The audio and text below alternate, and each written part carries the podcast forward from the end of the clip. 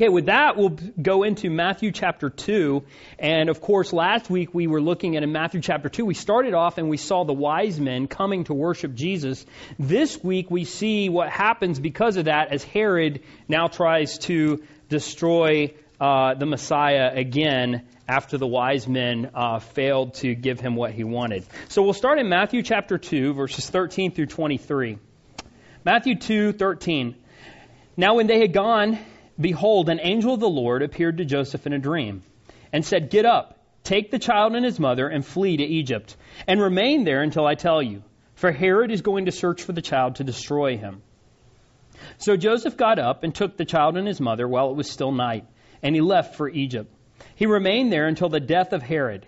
This was to fulfill what had been spoken by the Lord through the prophet Out of Egypt I called my son. Then, when Herod saw that he had been tricked by the Magi, he became very enraged, and he sent and slew all the male children who were in Bethlehem and all its vicinity from two years old and under, according to the time which he had determined from the Magi. Then what had been spoken through Jeremiah the prophet was fulfilled. A voice was heard in Ramah, weeping and great mourning, Rachel weeping for her children, and she refused to be comforted because they were no more. But when Herod died, behold, an angel of the Lord appeared in a dream to Joseph in Egypt, and said, Get up Take the child and his mother and go into the land of Israel, for those who sought the child's life are dead. So Joseph got up, took the child and his mother, and came into the land of Israel. But when he heard that Archelaus was reigning over Judea in the place of his father Herod, he was afraid to go there. Then, after being warned by God in a dream, he left for the regions of Galilee and came and lived in a city called Nazareth. This was to fulfill what was spoken through the prophets He shall be called a Nazarene. Lord, as we look into your word this morning, may you ha- give us open hearts and minds to what you would have us to see. May we know you better and be strengthened through your Holy Spirit today. May these words not be mine, but yours. And we ask your blessing upon this time together in Christ's name. Amen. Here we are back in Matthew chapter 2. And so far in Matthew, we've seen two distinct fulfillments of Old Testament prophecy. And so you'll see where Matthew says this happened to fulfill this prophecy. That happens in the book of Matthew 10 different times. And, and, and it's important in that Matthew has a very distinct purpose in writing this book. It's to convince Jewish people who already accept the Old Testament as the Word of God that Jesus is their, their Messiah that they've been looking for. And so um, he he over and over pulls back in to the Old Testament and says this is this is the prophecy that this fulfills. So that's why he's that's why he does this. And in this passage today, we're going to see the next three of those times come one right after the other in rapid succession. And, and I think anytime Matthew does this, it's important that we look at it and figure out why. And it divides the, the text into the way we're going to kind of study it today. Um, and, and, and so in this text, we're going to have three fulfillments of Old Testament prophecy and, and, and, and into this division. Now, um, overall, what do we see in this text? We all know the story. He, Joseph is, is the wise men have come. They've said they've they've come and worshiped Jesus, but they were supposed to go back to Herod so that Herod could then, we all know, is going to come kill Jesus. Um, and then the angel comes, tells tells tells tells uh, Joseph, "Hey, you got to get your family down to Egypt and go back." What is the point of this story? Overall, what I see here is God protecting Messiah, God protecting His Son Jesus Christ. And, and, we have a concept that we use to describe God moving events and, and intervening in order to do and accomplish His purpose and His plan, and it's called God's providence. Um, in, in, in hundreds of years ago, you would hear the great Puritan preachers talk a lot about God's providence, God's sovereignty, God's moving in history to accomplish His purposes. And that's what we have going on in this passage overall. We have God reaching down to a family to make sure that this man Herod, who wants to kill the baby Jesus, doesn't get the chance to do that. And so as we examine this passage today in the light of the prophecies that Matthew brings in, what I want us to look at is how God works. And when we see God working in our life, providentially moving things into place, how can we react to that and how can we accept God's purpose and God's plan and God's providence. There's a definition of providence that I really like, and it's this providence may be defined as that continuous exercise of the divine energy, of God's energy, whereby the Creator preserves all His creatures, is operative in all that comes to pass in the world, and directs all things to their appointed end. In other words, God is always working to accomplish His purpose and His plan. And He uses and works inside each of our lives in order to do that. So now let's get into the passage. We'll start here with, obviously with verse 13. It says, Now when they had gone, that's the wise men, they had left, behold, an angel of the Lord appeared to Joseph in a dream and said, Get up, take the child and his mother, and flee to Egypt. Remain there until I tell you, for Herod is going to search for the child to destroy him. So Joseph got up and took the child and his mother while it was still night and left for Egypt. Now, what do we see here? We, we've already seen this happen kind of before. This is the third dream in the book, and in the, in, in, in the two chapters that we've studied of Matthew.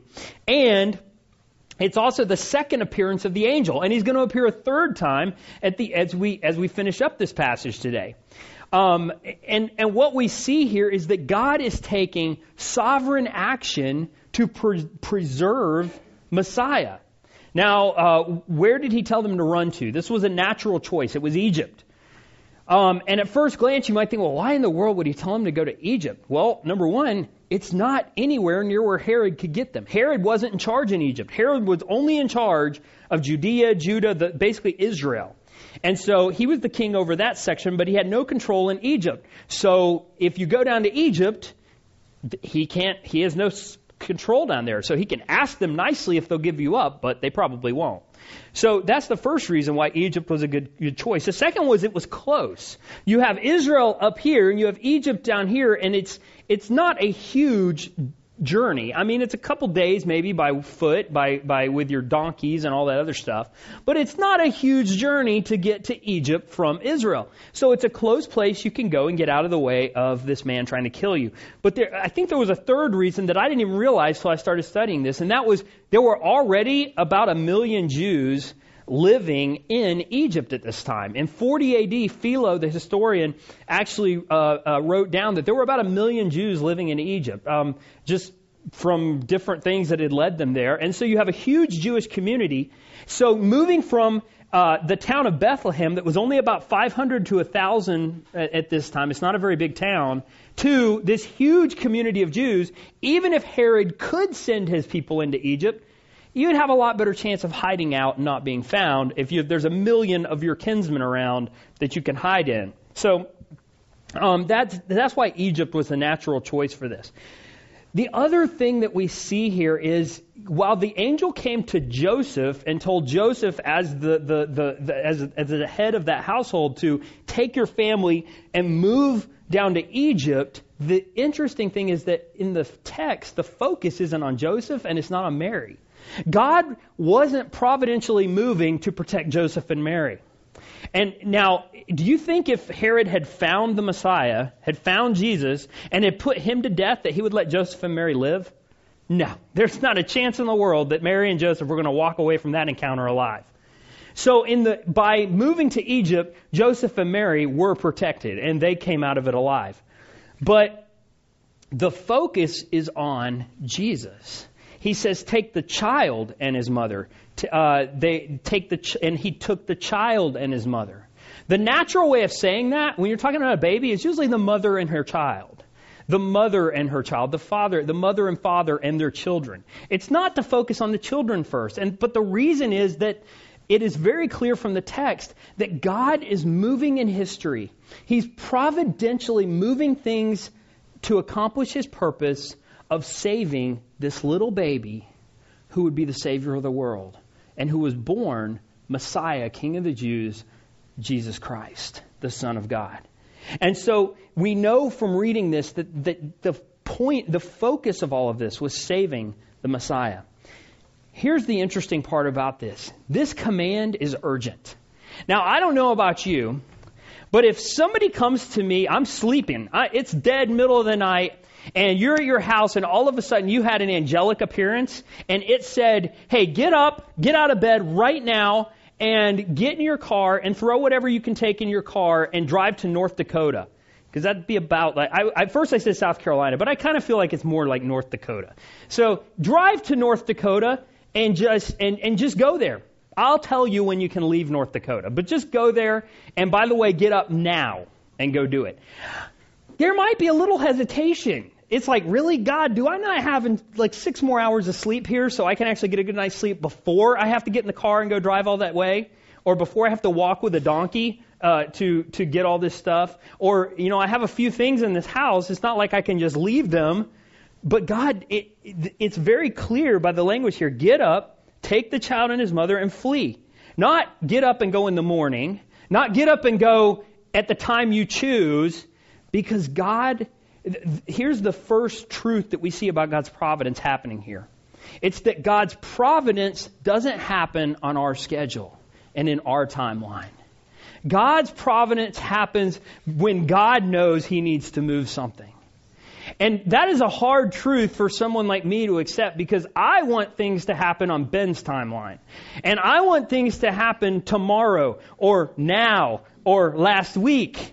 And so when you're in, you know, sometimes God puts us in a place where it's, we, we feel like we're just sitting there treading water and we're like, okay, Lord, I, there's got to be a plan for this. Maybe it's not even a, maybe it's a miserable situation. And you're like, well, yeah, it's providing money, it's providing, it's, it's what I need, but, but God, I know you've got something else. And God is sitting there saying, it's not time yet. It's not time yet. You need to wait.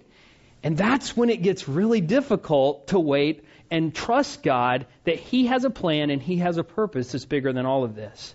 And I can imagine that when Joseph hears this message, he's saying, God, really? Do, I mean, I understand He's trying to kill me, but can I have 12 hours? Can I get a little more sleep? Can I get some time to maybe make some arrangements with some people in Egypt? But God says, no, this is the plan. You get up and you go now. And if we trust God with our lives, then we can trust His schedule. And we can trust His timing on things. And so the first truth is that God's providence doesn't happen on our schedule. And then we come to the first fulfilled prophecy that goes along with this. Now, here's the thing about these prophecies. As I started going through this, on the surface, these prophecies don't always make sense. And so we're going to try to dig into them a little more, and I'm going to try in my um, limited way to explain what Matthew's trying to say when he brings these Old Testament passages in and why he would use these particular passages. Because sometimes they're, they're from parts of the scripture that don't make a lot of sense. So in verse 15 it says, He remained there until the death of Herod. This was to fulfill what had been spoken by the Lord through the prophet Out of Egypt I called my son.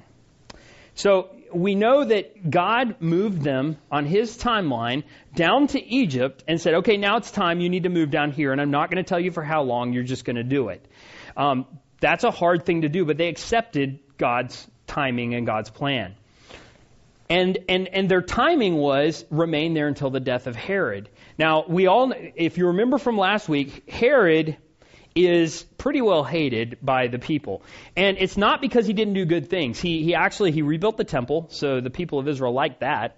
Um, but by the end of his life, and he reigned for over 35 years, so by the end of his life, he is he had gotten to the point where he was just kind of crazy and he didn't want anybody taking over his throne. He was so fearful of it that he would kill anybody that got in his way or that he thought was a threat to him in any way. He would just have them put to death. Um, so he was kind of a scary individual that nobody wanted to cross. And he had started to tax everything. And his, the taxes that he levied, were extremely harsh. And so he, the people, there was not a lot of love lost when Herod died.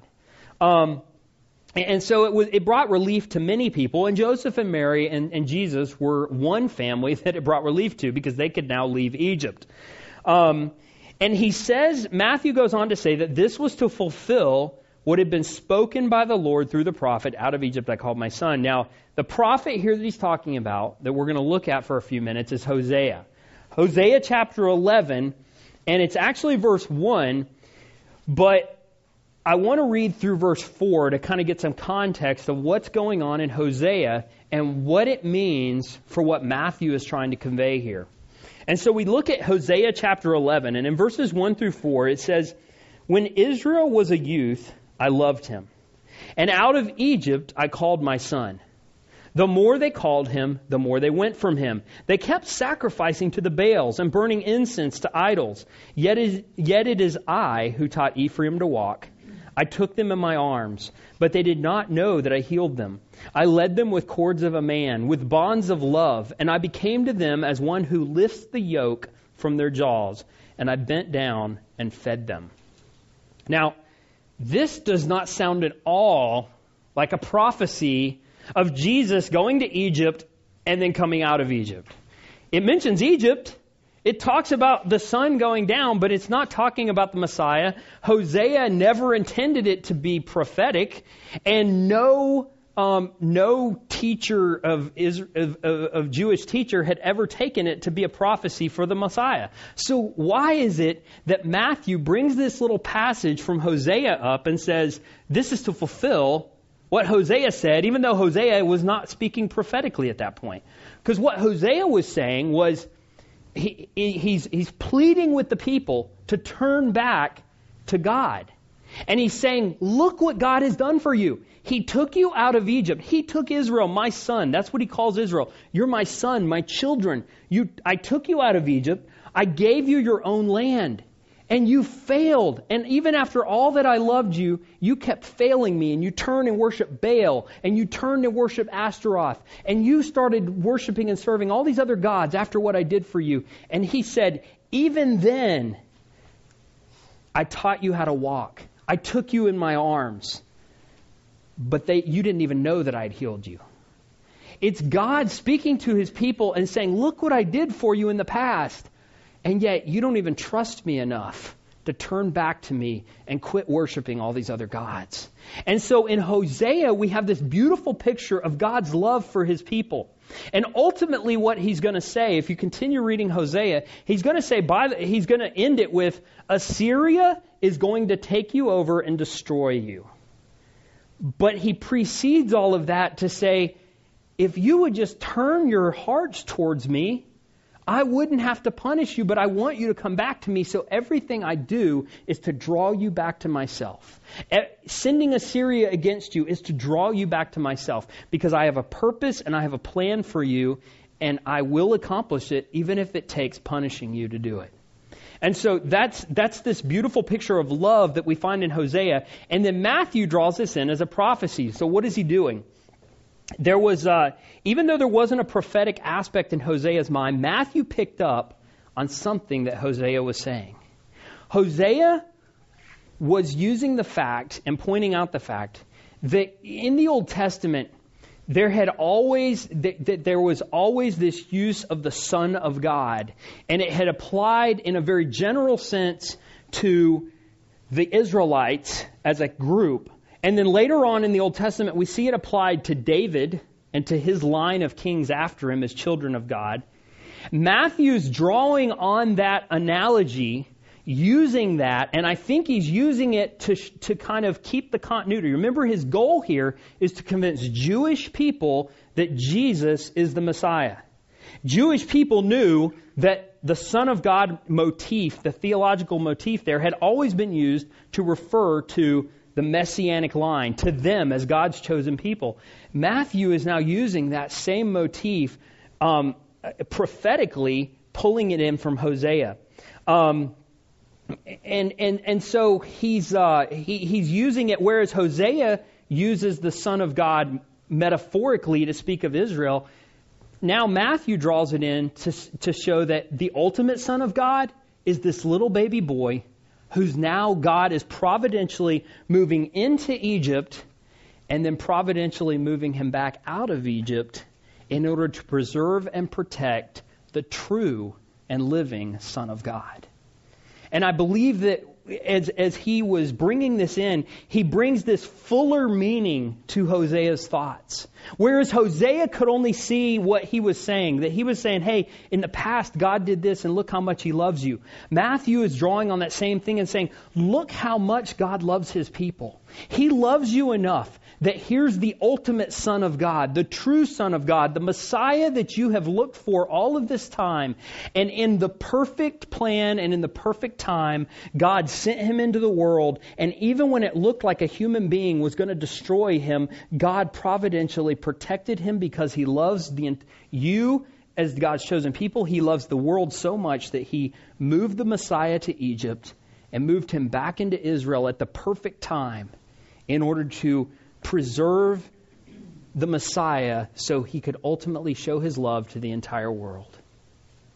Because ultimately what Jesus Christ was here for was not just to show his love to one group of people, but as John 3:16 tells us, God loved the whole world in this manner that he gave his one and only son that whoever believes in him should not perish but have everlasting life. And so he preserves and protects Jesus Christ and then we come into verse 16, and he says, Then when Herod saw that he had been tricked by the Magi, he became very enraged, and he sent and slew all the male children who were in Bethlehem and all its vicinity from two years old and under, according to the time which he had determined from the Magi.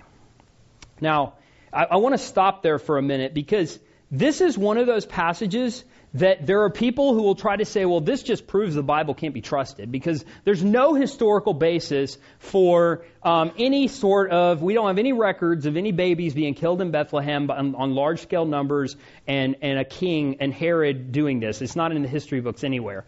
And, and you would think it would be a small number, but there was an article in Newsweek uh, on Christmas Day, I think it was, or before, whatever, and and they had um, it was basically an article telling why you shouldn't trust the Bible and why it, why it's uh, completely uh, false and and and how and the only people, of course, they interviewed were were were people like Bart Ehrman from uh, Duke Seminary, who's who's never accepted the Bible as truth, and and so it was very lopsided, very one sided, and but it, it, basically said this kind of thing. Well, you can't trust the Bible because historically, we don't have any proof that Herod ever did this. We don't have any proof that this was here. We don't have any proof that this was here.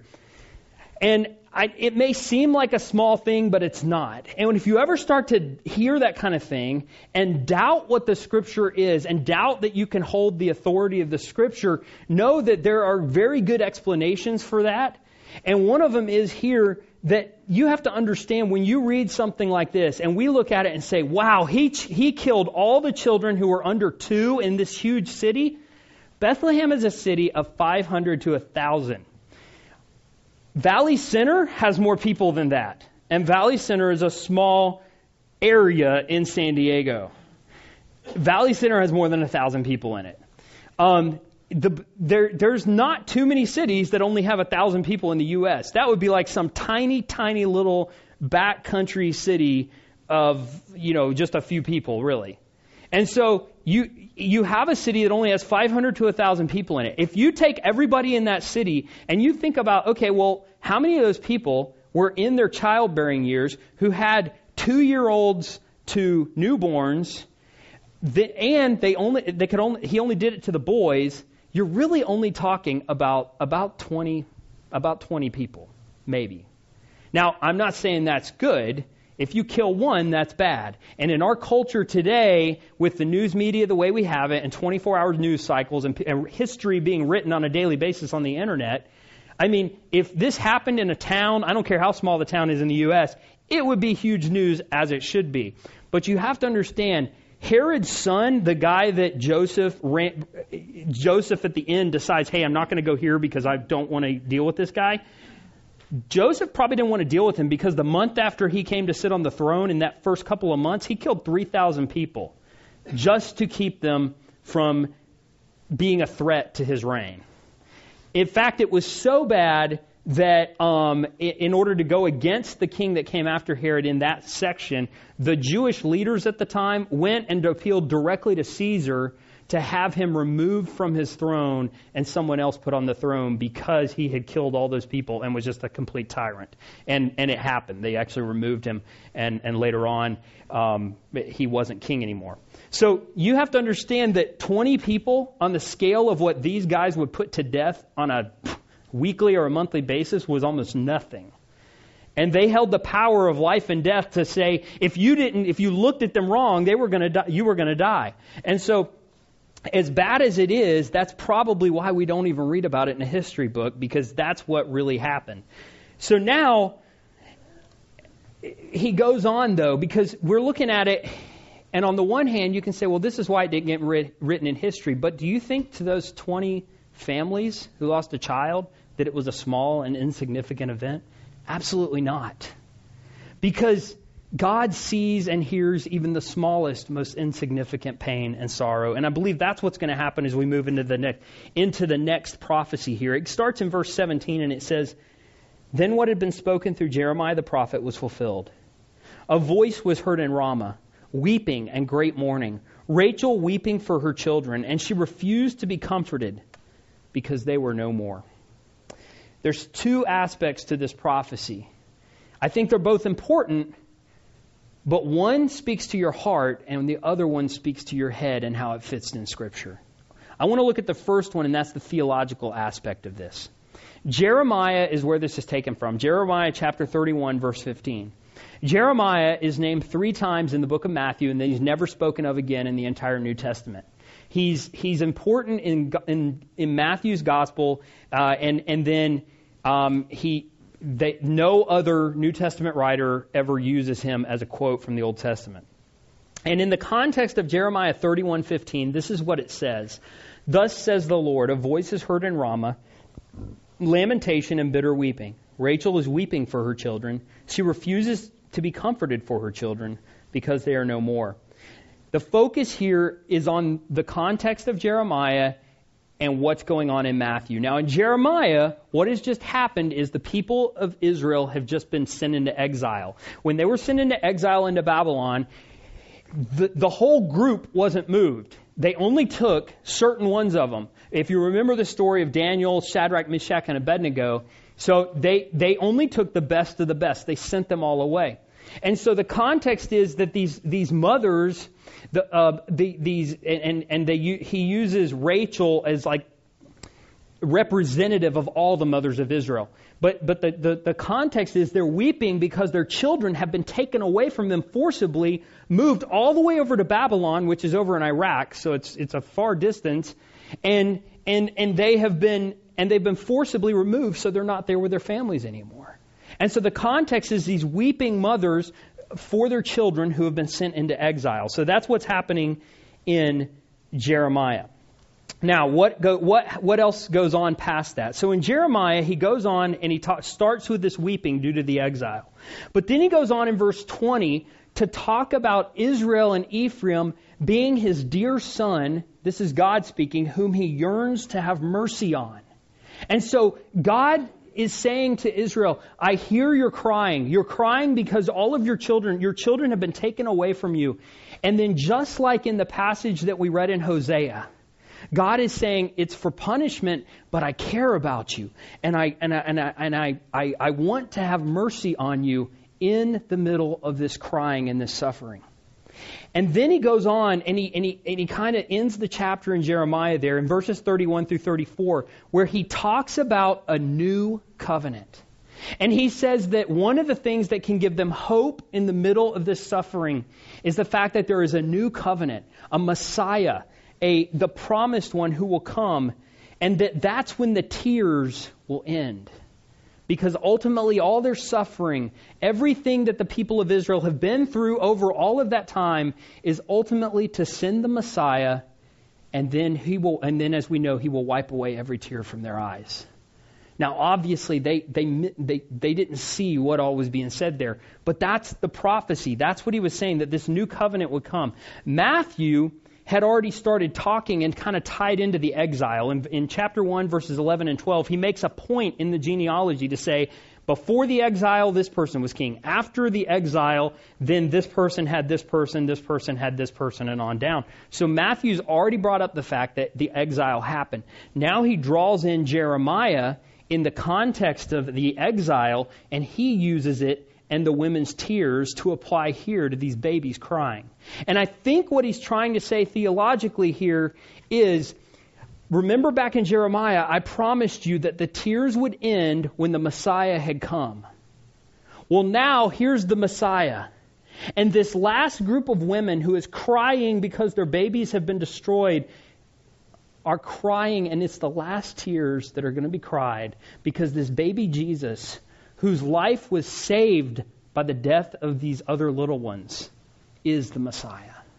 And so theologically, he is tying it all together and saying, this Jesus is the one you're looking for, the one who will end all tears, the one whose reign, whose purpose I am protecting is this little baby Jesus. So that's the theological, but what's the practical here? Because ultimately in Jeremiah, it's about here's the tears, but I care about you and I love you. And this coming Messiah is to wipe away all of your tears and to end the crying and the pain and the suffering. And I think when you read this, you see the practical side of it. It says, A voice was heard in Ramah, weeping and great mourning. Rachel weeping for her children, and she refused to be comforted because they were no more. I believe what he's, what he's also pointing to is the fact that um, the, because the, the second truth we see here about God's providence is that God's providence doesn't mean that there's going to be a lack of painful suffering. But it does mean that when we go through that suffering, we have a knowledge of His constant presence and care. God knew what those women were going through, what those families were going through. I cannot imagine how painful it would be to lose a child. I've never had to go through that, thank goodness. I, I know what it, what it was like to go years not able to have a child, but to actually lose a child. My, my sister in law has, has, has lost a lot, several um, babies. Uh, in, in miscarriages, and every single one of them is painful, no matter how many times she's gone through it. And and, and for those who have had to go through that painful experience, I can't even imagine the suffering that you have to deal with. And for these women there in Bethlehem, these families in Bethlehem, as the soldiers are coming up to their door and they, dis, they, they kill their, their, their newborn baby, the same age as my son, Bradley, I, I can't imagine what that's like to go through with that. And yet, Matthew goes out of his way not to just make a point and say, okay, all the babies died, but to make this point that this weeping was heard. Who hears that? God heard it. Yes, it was God's providence that moved the Messiah out and kept the wise men from going and telling Herod. So Herod came in with this, this overkill in order to try to destroy the Messiah. And so, in a way, God's providence allowed that to happen. But even in the middle of that sorrow and that pain and that suffering, we see a God who hears their cries. He hears their pain. He hears their weeping. He hears the fact that they can't be comforted. And He knows what they're going through and He cares about them, even though protecting the Messiah meant those people lost their lives. And to me, that's the practical message of this prophecy. That God cares about what you're going through. And yes, sometimes in order to accomplish a greater purpose for your life or for what He is trying to do in your family's life or in, in, in, in maybe even in, this, in, in your work situation or whatever, many times you're going to find yourself in a painful and a sorrowful situation. But in the middle of that situation, I think as we look at the scripture, we can know that God is there for us, even when He is the one who has allowed us to be there. He will never forget us, He will never leave us, He will never forsake us. There's a few biblical examples of this. One of them that came to my mind as I was thinking this was David. In 2 Samuel chapter 12, 2 Samuel chapter 12 is the chapter where David has committed uh, uh, adultery with Bathsheba. He sent her husband Uriah to the front lines, put him in a position where he would be killed, basically had her husband murdered. And then David, David uh, finds out he marries Bathsheba to try to hide up, hide the fact she's pregnant. And then he's confronted with his sin and he confesses and he repents of that sin. And, and, and, and so we come down to 2 Samuel chapter 12, 21 through 23. And after he's confronted with his sin, God tells David, because of your sin, that child that Bathsheba has is going to die. And, and David is just heartbroken over this. Even though he knows it was his sin that caused it, it was Bathsheba and him that their sin that caused it, he's still heartbroken over it. And he's crying and pleading with God not to kill his son, not to take away his son from him. And then we come down to verse 21, and it says, While the child, and this is his men coming to him, the men had came and said, David, your child just died. And David's, and, and, and this was their response. They said, While the child was alive, you fasted and wept. But when the child died, you arose and ate food. He said, While the child was still alive, I fasted and wept. For I said, Who knows? The Lord may be gracious to me, that the child may live. But now he has died. Why should I fast? Can I bring him back again? I will go to him, but he will not return to me. Now, on the surface, that sounds pretty kind of, David's a stoic, like, it's done. What's done is done. I have to march on forward. But I don't think that's what he's saying at all. David was telling his men, I know that God's a merciful God, and I know that even though I have to be punished for my sin, and the way that God has t- already told me He's going to do it is to take this little baby away from me.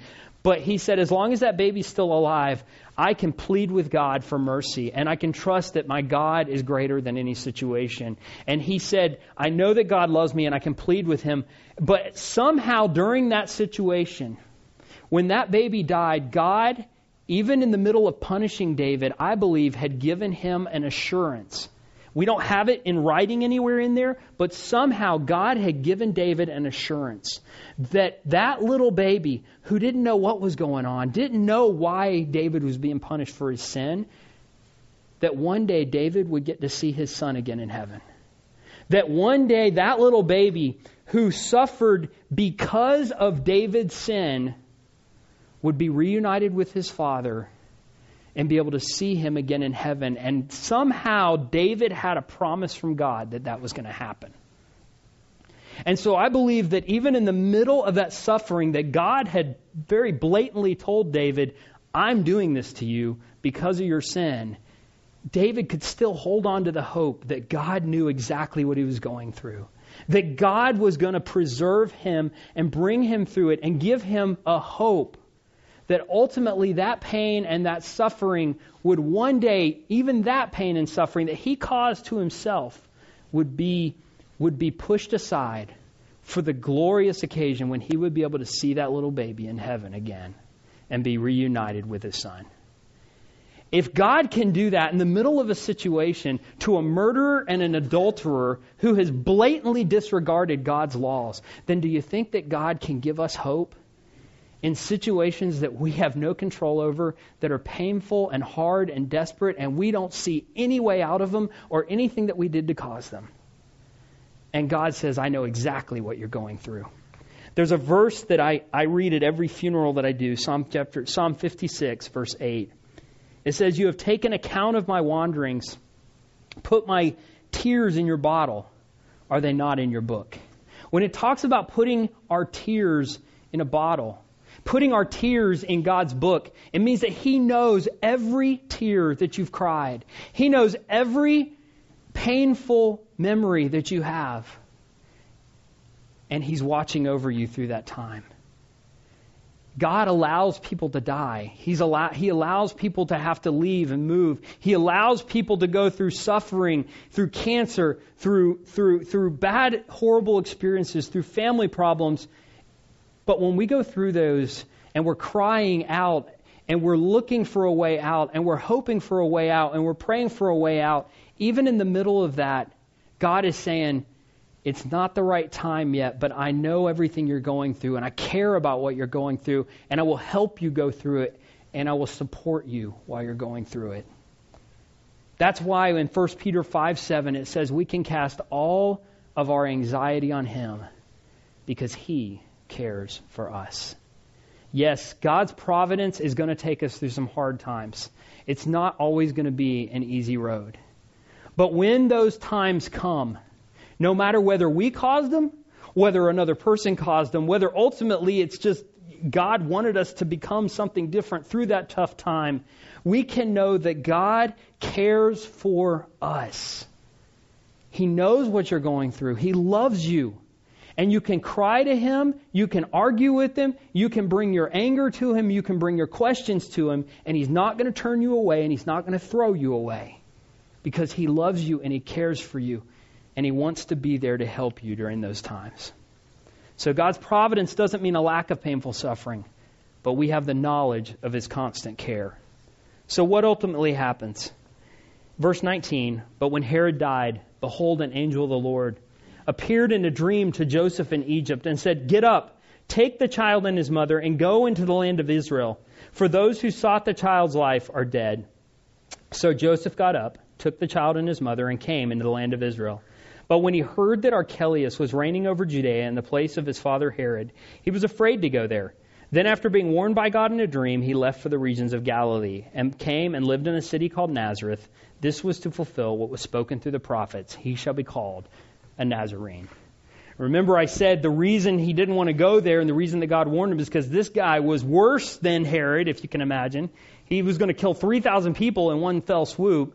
He pro- Jesus' life probably still would have been in danger. Um, and, and, but he says, I'm, I'm moving you to this city called Nazareth. And then we read this. This was spoken by the prophets that he shall be called a Nazarene. So if I gave you a concordance and you were to look up Nazarene, guess what? You wouldn't see a single reference to he will be called a Nazarene anywhere in the Old Testament. It's not there. And so when I when you first read this and then you understand that this isn't in the Old Testament. But Matthew but Matthew says clearly this fulfills a prophecy. Well, I have to ask Matthew, you got this wrong. What is wrong with you? You can't quote something that's not in the Bible and say it's Bible. So what is he saying here? On the surface, he's just saying, okay, he's going to live in a place called Nazareth and be called a Nazarene. But you have to understand what a Nazarene was looked at at that time.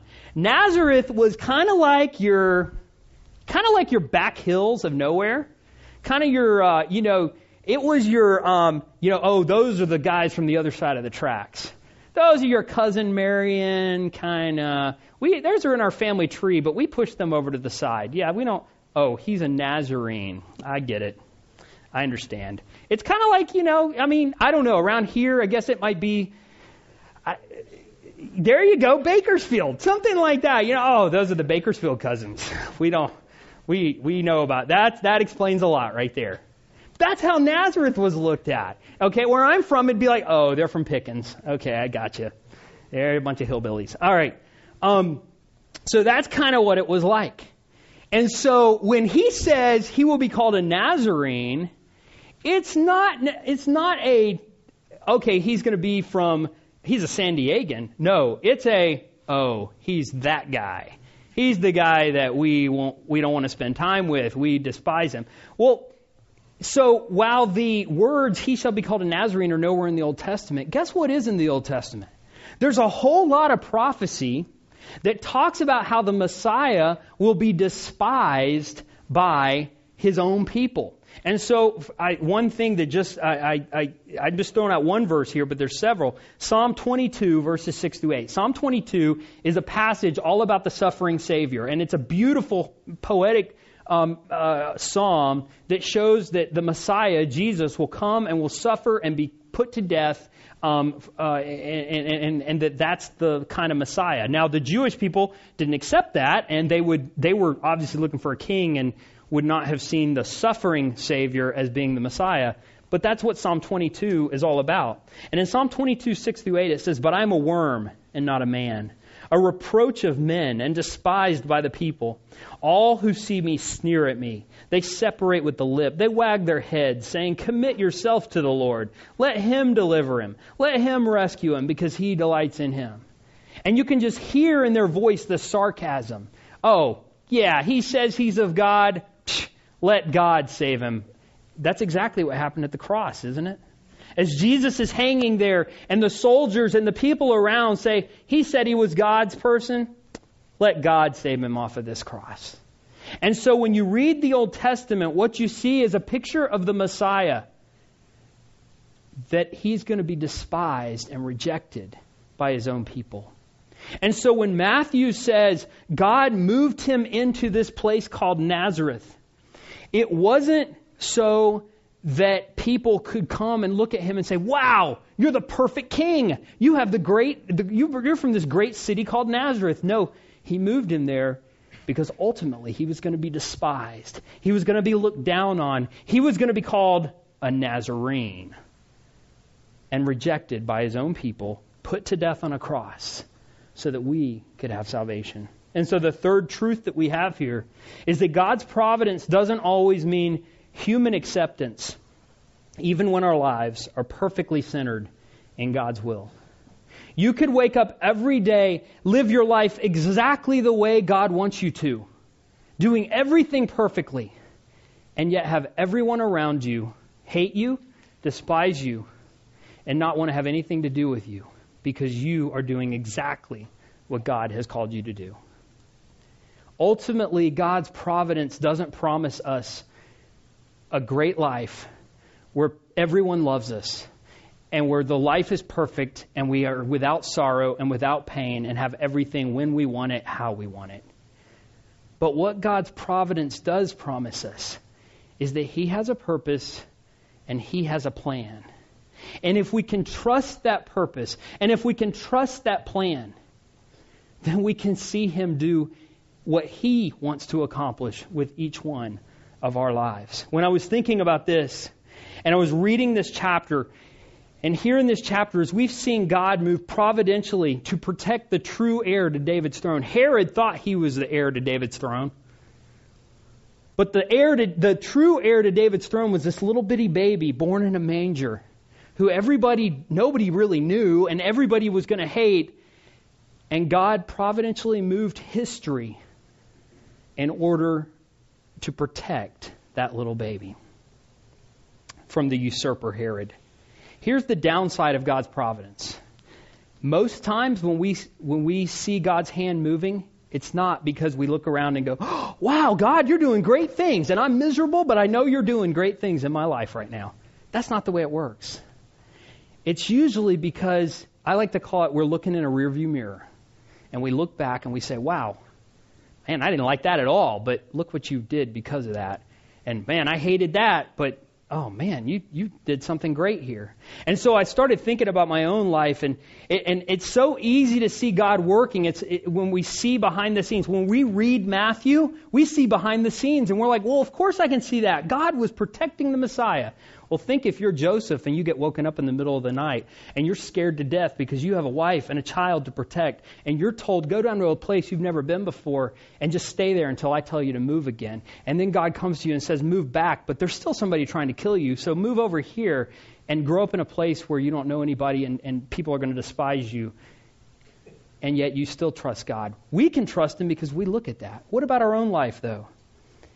And as I looked at my own life, and I, and, and I had to ask myself, was it providence when in ninth grade, my dad had just died, and my, and, and well, a couple years before that, and my, and, and in ninth grade, my mom came to me and said, "This school you've been going to for ten years, because it's a Christian school, so I'd gone there with my friends, and I knew everybody. We've been going together the same class of people for ten years. And my mom came and said." Uh, yeah, you're going to move to this other school because I think it's better for your brother. Um, and I know you're happy here, but your brother's not, so we're going to move you over here. And I'm looking at her going, I hate this. I was miserable. I came home crying after my first couple of days there. It was like, I hate this place. I just want to leave. It was, you know, I went from a school of about a 200 to a school of thousands and, and it, and I hated it. Was that God's providence? It was miserable. But three years later, in junior English class, when I met my wife, who would become my wife five years later, yeah, I think that was God's providence. Was it God's providence when 9/11 happens, and I'm in seminary and and and, in, and working at a church, and, and I'm in the Marine Corps, and and I always told my wife, if if a war breaks out, that's it. I'm in the I'm a Marine. That's what we do. We fight. We go to war. I'm going to war as a Marine. And so I begged and I pleaded and I put my request in and got turned down time after time after time after time to go to Iraq. And then finally my name gets on a list, and then God God somehow knocks my name off that list, and finally I just had it and said, forget it. I'm going to I'm going to do what I was already planning on doing and join the Navy and forget the whole Marine Corps thing. And, and uh, a day, one day after I swore into the Navy, I get a call. It said, hey, Staff Sergeant Howard, you still want to go to Iraq? Seriously? If you would have called me 24 hours ago, uh, it would have been a different answer, but I'm not in the Marine Corps anymore. I'm in the Navy now. But God used switching to the Navy and becoming a chaplain for nine years to give me some of the most amazing experiences of my life. And then last year when the Navy came and said, oh yeah, but you didn't get promoted fast enough and you didn't make this board, so yeah, you got to get out of the Navy now. And I'm sitting there going, but I love this job and I really don't want to get out of the Navy. And why are you doing this, Lord? I thought this is what you wanted. And um, and then uh, was that providence too? I don't know. I've had a great year here at Valley Baptist Church. And God has put me in a perfect church family for my family and has given me uh, the perfect pastor to work for and, the, and, and, and a great group of people to minister to. Yeah, I think it was God's providence. And many times in our own lives, we don't take the time to see what God is doing because it's so hard in the middle of the pain and the suffering and the not knowing to just reach out to God and say, God, I trust you and I love you and I know that you have a plan and a purpose for my life because Romans 8:28 says that those who love God that he is providentially causing all things to work together for good to those who love God to those who are called according to his purpose. God has a purpose and a plan for your life today. Are you willing to trust him with that purpose? Are you willing to trust him with that plan? And live according, looking for His providence in your life. Let's pray. Lord, you have shown us in your word how you, in your providence, in your, in your greatness, you moved human history to protect your Son, Jesus Christ, so that we could have an eternal relationship with God in heaven. Father, we look today to you to direct our lives. Father, we trust our lives to you. I pray that if there's one person here who doesn't know you as their Lord and Savior, that they would entrust their full life to you, the one who died on a cross for their sins. Father, we thank you that you care about each one of us, no matter what we're going through, no matter how we got in that situation. We love you and we trust you. In Christ's name, amen.